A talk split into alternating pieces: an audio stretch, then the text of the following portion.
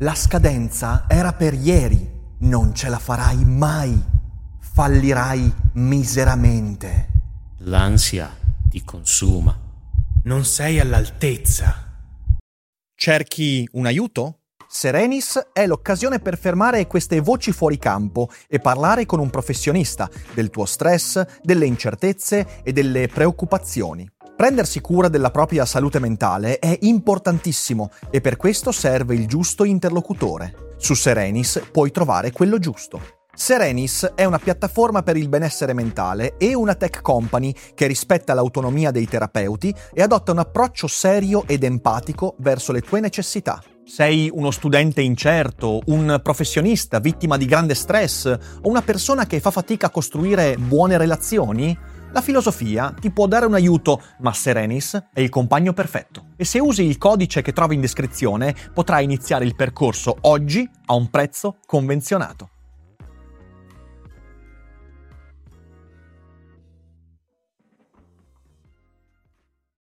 Ho avuto un'incredibile presa di coscienza cristiani segreti, in una costante transtemporale che hanno avuto origine in tempi apostolici e che si sono accampati all'interno degli umani nelle generazioni successive, riattivati poi da stimoli disinibitori esterni, ma prima di questo, o in assenza di questo, possono nascostamente dirigere le persone in cui abitano, nel modo in cui Tommaso ha manipolato i miei stessi scritti. Spettacoloso! Ma questo è esattamente ciò di cui non dovrei parlare. Questi coinquilini impliciti, che ancora risiedono in segreto nei cristiani apostolici, vogliono restare segreti. Tommaso è solo uno dei tanti, io credo. Quello che sto appena cominciando a capire è che Tommaso ha manipolato per almeno 27 anni i miei scritti e i suoi temi, se non la mia vita intera. Questo non dovrebbe essere pubblicamente reso noto, per ovvie ragioni. Ha preso il sopravvento nel marzo 1974 per salvarmi e io non dovrei scriverne. Mi è stato detto, è controproducente. Quello su cui devo concentrarmi non è l'irrealtà del nostro mondo, ma l'assoluta costante transtemporale, i cristiani apostolici segreti ancora vivi e ancora all'opera. Questo si adatta al bagliore quando ho visto il segno del pesce d'oro. Ho visto i primi segreti cristiani impegnati nelle loro faccende. Allora, la risposta è Tommaso non è una mia vita precedente. Io non ho vissuto un tempo nella Roma del 45 d.C. circa. Tommaso è un cristiano apostolico immortale e la Roma del 45 d.C. circa è il vero mondo presente e Tommaso coabita nella mia testa, bloccato in questo mondo reale. Gli atti non sono un mondo passato, sono la matrice noumenica di questo mondo. Non abbiamo a che fare con il passato o con una vita e una personalità passata, ma con l'Urvelt che sottostà al Docos. Tommaso e il suo mondo sono qui adesso e lui, lui lo sa. Perciò sono, per così dire, un fronte, una facciata per un antico cristiano immortale e transtemporale che sta operando, indubbiamente in congiunzione con altri come lui, nella storia contemporanea. Questa è la verità dietro le quinte, eccitante e spaventosa. Io di certo vedo la mano o la mente di Tommaso nei miei scritti. Sì, davvero, lui è con me, non è me nella mia testa, ma vive in un altro secolo, che è questo stesso secolo. Attraverso Tommaso ho anche avuto esperienza del mondo post mortem. La mia esperienza del marzo 74 è stata del tutto ciò che ho pensato che fosse. Bianca luce splendente nella notte per guidare il tuo cammino. E se pensavate di aver toccato con mano la follia di Philip K. Dick, beh, è perché ancora non avete letto l'esegesi. Sigla.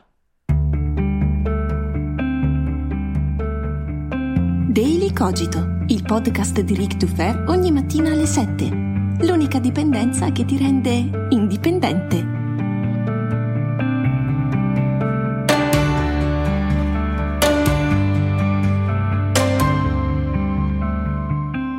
Ciao a tutti e bentornati anche quest'oggi per affrontare insieme l'ultima puntata di questa Philip K. Week e spero che almeno voi siate pronti a concludere perché io sinceramente non lo sono affatto. Questo è Daily Cogito e io sono sempre Ric Dufer.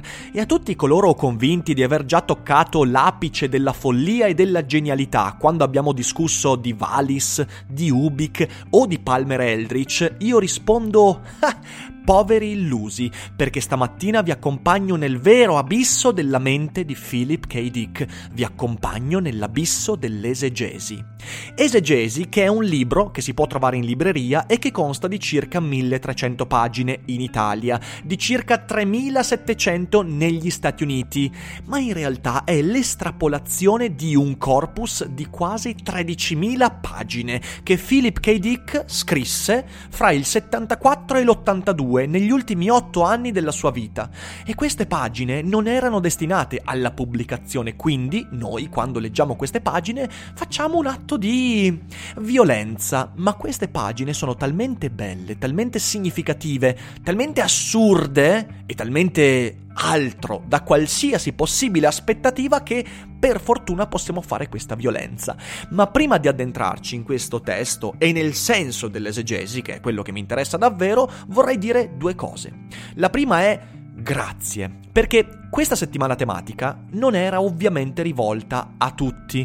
Dick e i temi che abbiamo affrontato sono temi di nicchia che possono allontanare molte persone. Infatti, in questa settimana gli ascolti sono andati un bel po' giù rispetto alla media di Daily Cogito e quindi Daily Cogito è pure sceso in classifica.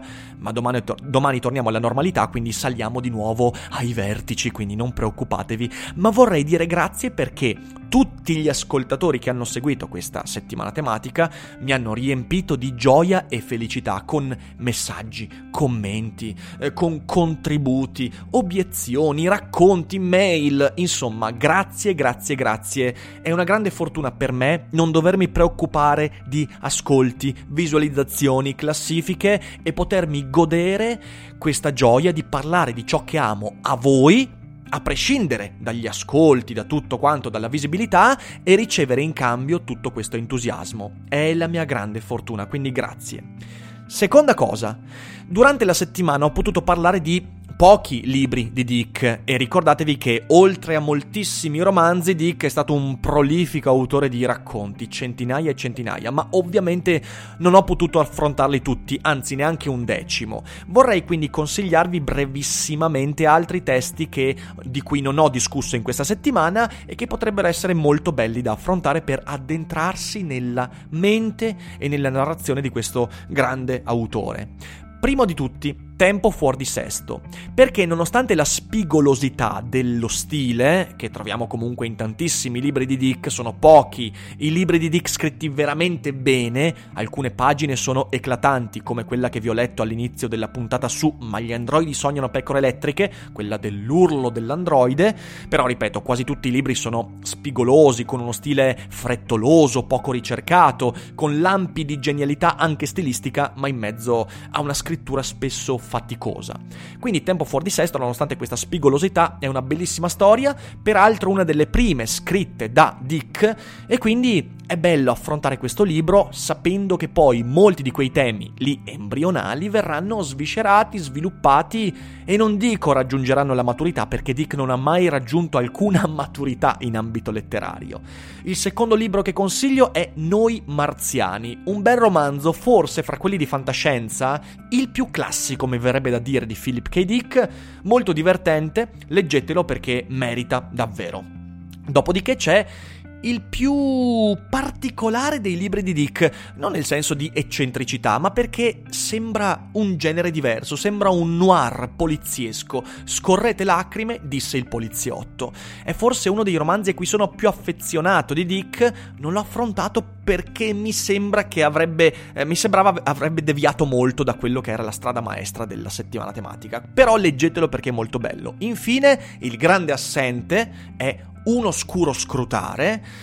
Perché non l'ho affrontato? Beh, perché intanto è il romanzo che ricordo di meno di Dick, lo devo dire, l'ho letto molto tempo fa e non l'ho più riletto. Eh, però lo affronterò sicuramente lo voglio rileggere in futuro, quindi primo su tutti è quello che conosco meno fra quelli che ho citato. In secondo luogo è il romanzo che mi ha divertito di meno, perché per quanto sia... Eh, un romanzo di Dick quindi straordinario dal punto di vista dei temi e dei ragionamenti e delle idee che trovate all'interno, però è comunque quello che mi ha catturato di meno, quindi parere personale è il meno interessante fra tutti gli altri. Peraltro eh, vi consiglio però di vedere il film che hanno tratto da Un oscuro scrutare eh, a Scanner Darkly, eh, che è molto bello anche visivamente perché è il primo film fatto completamente con la tecnica rotoscope. Guardatelo, merita davvero. E il libro comunque merita merita al netto della mia visione. Adesso veniamo a noi, l'esegesi. L'esegesi, come vi ho detto, è un corpus vastissimo, quasi tutto indecifrabile e anche le cose che troviamo all'interno dell'edizione italiana, edita da Fanucci, molte di quelle cose sono indecifrabili. Per affrontare l'esegesi bisogna conoscere bene Dick perché altrimenti non ci capisci una mazza e conoscendolo bene vi dico che di quello che ho letto il 35-40% è totalmente al di fuori della mia possibile comprensione. È un libro che non va letto da pagina 1 a pagina 1300, è un libro che può essere aperto e può essere letto e può essere affrontato a casaccio, ok? Perché è un libro pieno di pensieri che Dick rivolgeva a se stesso ed è il tentativo che Dick ha fatto di riordinare le sue opere precedenti. Ora partiamo da un presupposto. La letteratura di Philip K. Dick è una sorta di farmacos. Sapete, un farmaco ha una duplice valenza, la parola farmacos dal greco. Al tempo stesso è farmaco inteso in senso benevolo, cioè qualcosa che ti cura, ma poi dall'altra parte è qualcosa che ti avvelena. E ogni farmaco è così. Qualsiasi cosa prendiamo dall'aspirina alla tachipirina alla chemioterapia, qualsiasi cosa è al tempo stesso qualcosa che ci cura e al tempo stesso che ci avvelena. E questo vale per ogni elemento della farmacologia. La letteratura di Dick è la stessa cosa. Da un lato ti fa bene, perché come ho detto ieri, proprio nella puntata insieme a Michele Boldrin, è una letteratura che ti insegna a stare allerta, stai attento ai tuoi possibili Morpheus, perché Morpheus potrebbe essere sì il tuo Socrate, cioè quello che ti risveglia da un torpore e la pillola rossa potrebbe farti vedere la verità, ma Morpheus potrebbe anche essere Palmer Eldritch e quindi invadere il tuo mondo e rinchiuderti all'interno di una prigione ancora più profonda. Perciò questa è la valenza per me benevola della letteratura del farmaco Philip K. Philip K. Dick. Ti ricorda che devi stare molto attento alle guide che ti scegli. Uno può essere Virgilio oppure può essere un pazzo maledetto che ti, che ti abbranca e non ti lascia più andare. Però dall'altra parte la letteratura di Dick può essere un farmacos nel senso deleterio, un veleno perché Philip K. Dick, o perlomeno le sue storie, rischiano di essere il tuo Palmer Eldritch. Molte persone leggendo Philip K. Dick sono cadute in un vortice di complottismo, si sono convinte che le idee di Dick non erano metafore e allegorie, ma erano realtà, che il complotto esiste Alcuni si sono convinti che appunto le intuizioni di Dick fossero reali e infatti ci sono anche dei culti intorno a Philip K. Dick e non sto scherzando. Negli Stati Uniti ci sono dei club molto privati di persone estremamente illuminate, ma in realtà scapestrate, che prendono Dick come letteralmente un profeta. E quindi Dick può farti male, perché se tu ti convinci che Palmer Eldritch dice cose vere, allora rischi di farti veramente male. Ed è per questo che secondo me leggere l'esegesi è così importante. Perché l'esegesi è una sorta di bussola. Una bussola molto importante per capire che quello di Philip K. Dick era un delirio. Otto anni dopo la sua luce rosa, quella di cui ho discusso parlando di Valis, quella che l'ha convinto di aver avuto l'illuminazione, quella illuminazione che gli ha anche suggerito la salvezza di suo figlio Christopher, cioè il fatto che aveva un'ernia inguinale, in questo modo gli hanno salvato la vita, otto anni dopo quella luce rosa, Dick eh, muore. E in quegli otto anni la luce rosa gli suggerisce di dover trovare un codice per decrittare ciò che Dio gli aveva scaricato nella testa, ok? Perciò Dick comincia a scrivere queste pagine, questa esegesi, lui stesso la chiamava l'esegesi. Ed era interessante perché gli editori in quegli otto anni gli dicevano oh ma Philip ma un nuovo libro? Se si sto lavorando alla mia esegesi. Nessuno capiva che cazzo fosse l'esegesi. E l'esegesi era il tentativo di Dick di trovare nelle sue, nelle sue opere precedenti la chiave che decodificasse il casino della sua vita e della sua mente. Perciò Dick ci ricorda che la sua opera è stata una autorivelazione cioè la luce rosa convince Dick che Ubik, Palmer Eldritch, Valis e tutto quanto, Glenn Runsiter, ehm, Joe Chip e tutti i personaggi, tutto ciò che aveva scritto, i racconti, tutto quanto era parte integrante di una autorivelazione, cioè che la sua opera era il rovetto ardente di Mosè. Dio gli stava parlando, o almeno a un certo punto si era convinto che fosse Tommaso a parlargli, la reincarnazione di Tommaso a parlargli attraverso le sue opere.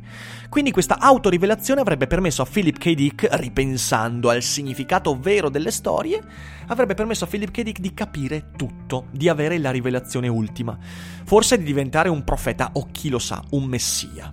In realtà l'esegesi ci ricorda che gli ultimi otto anni di Dick sono stati la sua autodistruzione e anzi che la sua opera è stata la sua autodistruzione, ma che senza quell'autodistruzione non avremmo mai avuto la sua opera.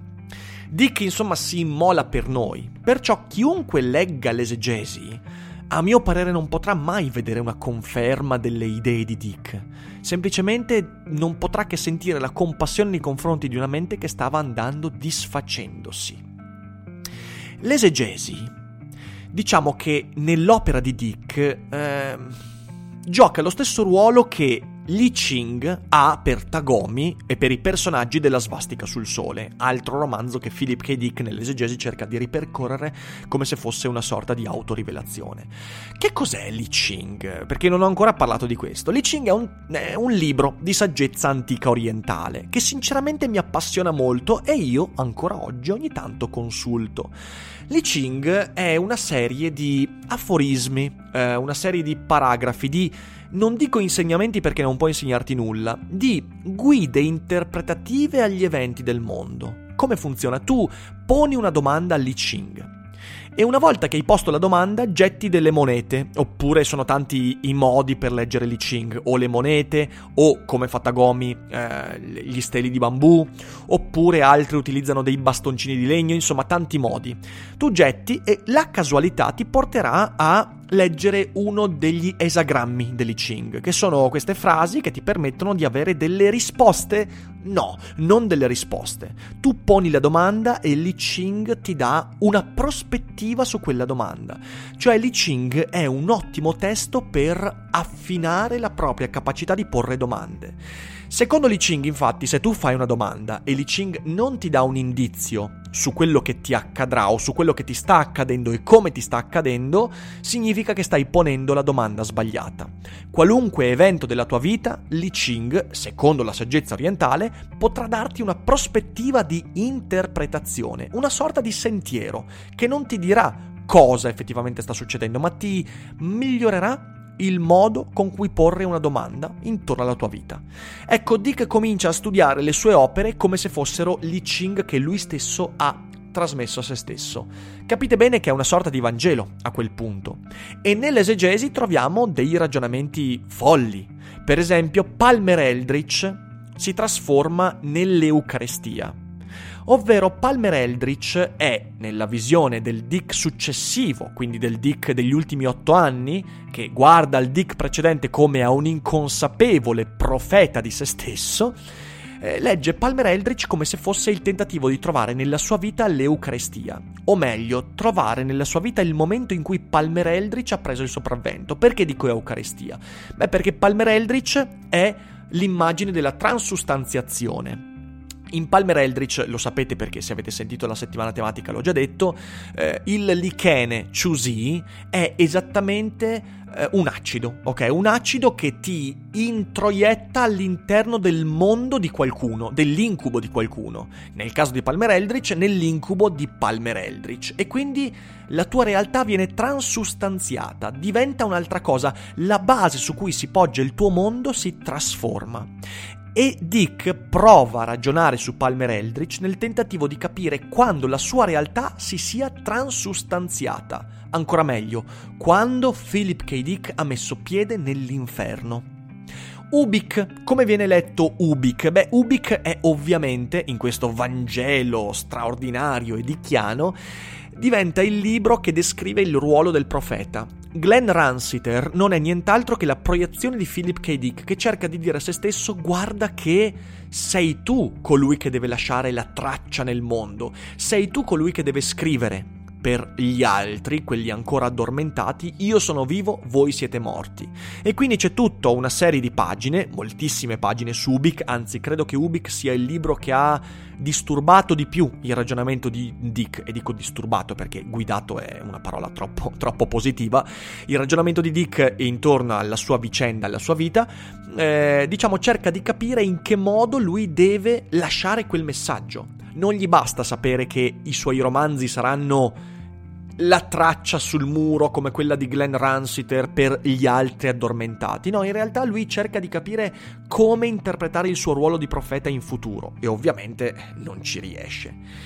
Valis Valis, Vast Artificial Living Intelligent System, nell'esegesi prende tantissimi eh, connotati, ma quello che mi è interessato di più è quando eh, Dick ragiona su Valis come se fosse il libro di Giobbe, cioè Valis è la lotta di Philip K. Dick contro Dio, o perlomeno contro quegli aspetti di Dio che cercano di ostacolare il suo risveglio. Questi sono solo piccoli esempi, eh. all'interno dell'esegesi trovate centinaia, centinaia e centinaia di spunti, di interpretazioni, di momenti di pura follia. Ed è la mente di Dick che si sta disfacendo. Non è soltanto interessante per vedere come Dick interpreta la sua opera passata, ma anche interessante perché sono poche le opere che mostrano la caduta nella follia. Nella follia vera però, eh. qui c'è, non, non, c'è, non, non, c'è, lucidità. È il momento in cui Dick perdi la lucidità, come vi ho raccontato quando ho discusso di Valis, c'è un momento in cui Dick decide che la sua follia non era follia. L'esegesi è il frutto di quella convinzione e quindi è la vera caduta nella follia. Perciò è interessante anche da un punto di vista proprio, mi verrebbe da dire neurologico, ma diciamo meglio, psicanalitico. L'esegesi è la storia di una sconfitta totale. Per questo dicevo che è una bussola, che ci impedisce di perderci nell'opera di Dick. Non perché attraverso l'esegesi possiamo davvero capire quello che Dick voleva dirci, no, non è così. È Dick che, sconfitto, non capisce più quello che lui stesso ha fatto. Ma è bus- una bussola perché ci crea la distanza importante fra il messaggio di Dick e la realtà.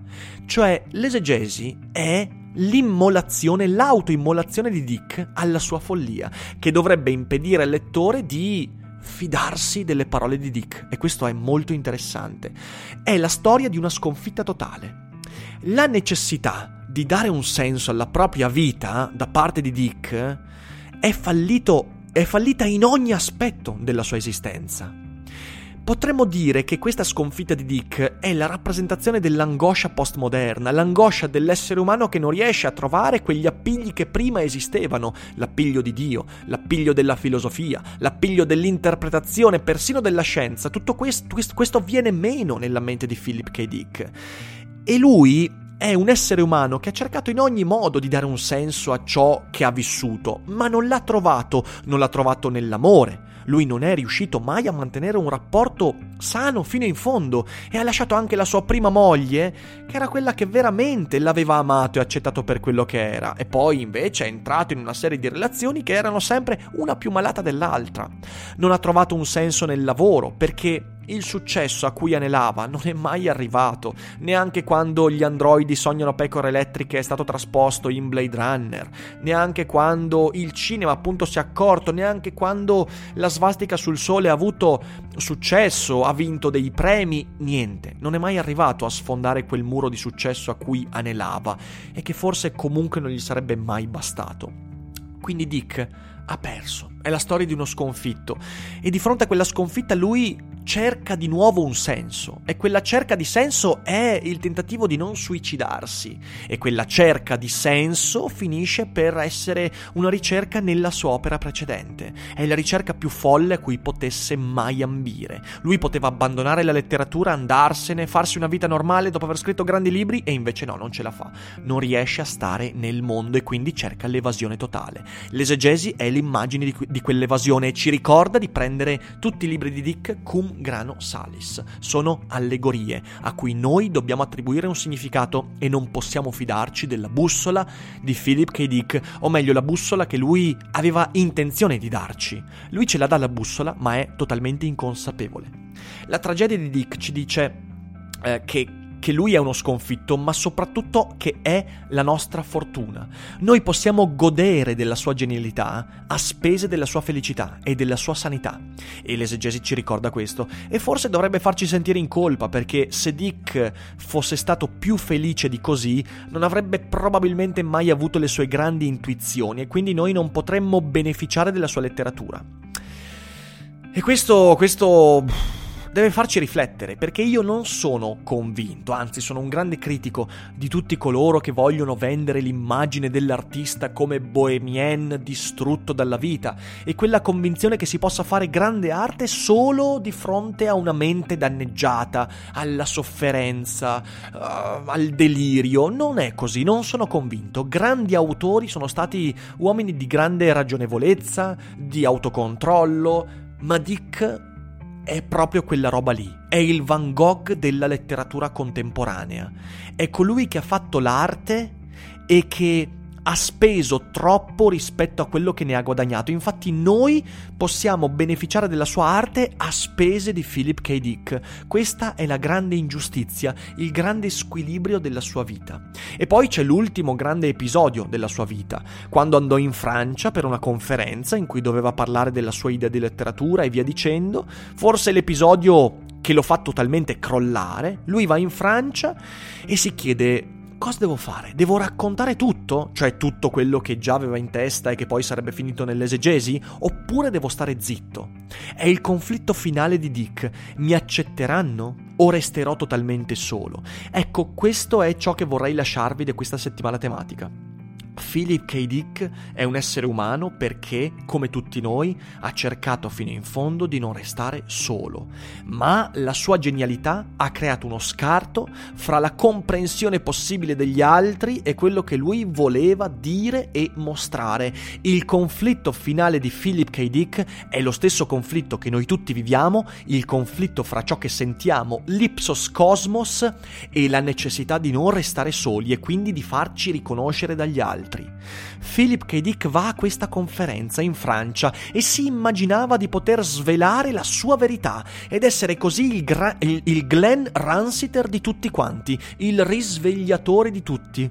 Pensava che il suo ipsos cosmos, la sua soggettività, potesse essere accettata e lui riconosciuto nella sua autenticità e invece colto da agitazione, da insicurezze, da incertezze, dalla disabitudine a parlare davanti a così tante persone, viene colpito dall'imbarazzo, dal silenzio. Lui svela le sue verità e la folla lo prende per un mentecatto, per uno scemo.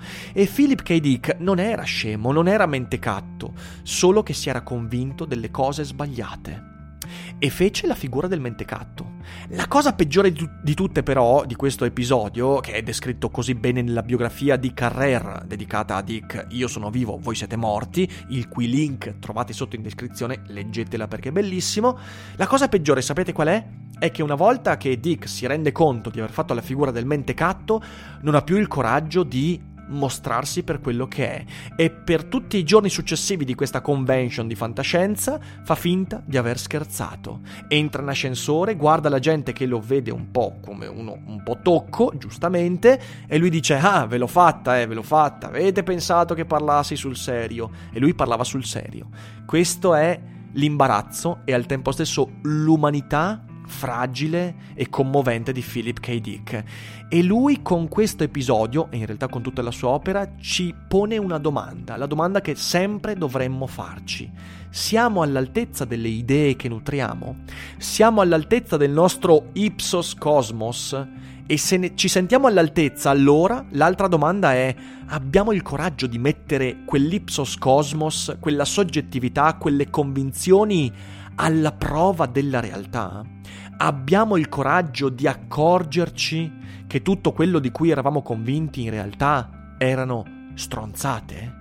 Dick ha il coraggio di mettere quella convinzione, quella soggettività in mano al mondo e il mondo lo devasta, lo distrugge. E questo perché?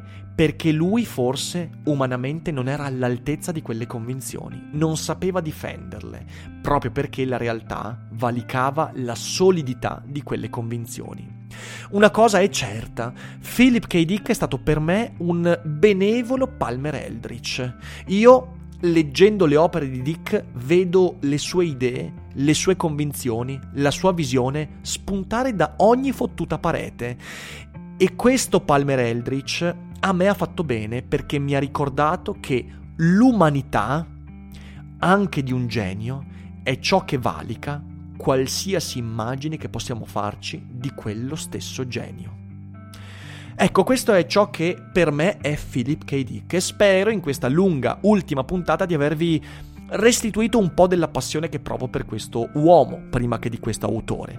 Spero che questa settimana tematica sia stata preziosa, che abbiate o meno amato quello che ho detto, che abbiate o meno letto Philip K. Dick, spero di avervi portato degli spunti interessanti. Domani si torna alla normalità, ma con un po' di Palmer Eldritch nel nostro mondo, quindi non sarà mai una vera normalità e qua e là, nelle future puntate di Philip K. Dick, spunteranno la barba, gli occhi, le parole, la voce e la follia geniale di Philip K. Dick. Almeno spero che sia così, un po' per tutti noi, ma ovviamente in modo benevolo. Grazie tante per l'ascolto, grazie per le condivisioni, fate conoscere Daily Cogito e questa settimana tematica alle vostre persone più care e noi ci risentiamo domani con il nuovo Daily Cogito che torna alla non normalità. Buona domenica, buona giornata e non dimenticate che non è tutto noia ciò che pensa.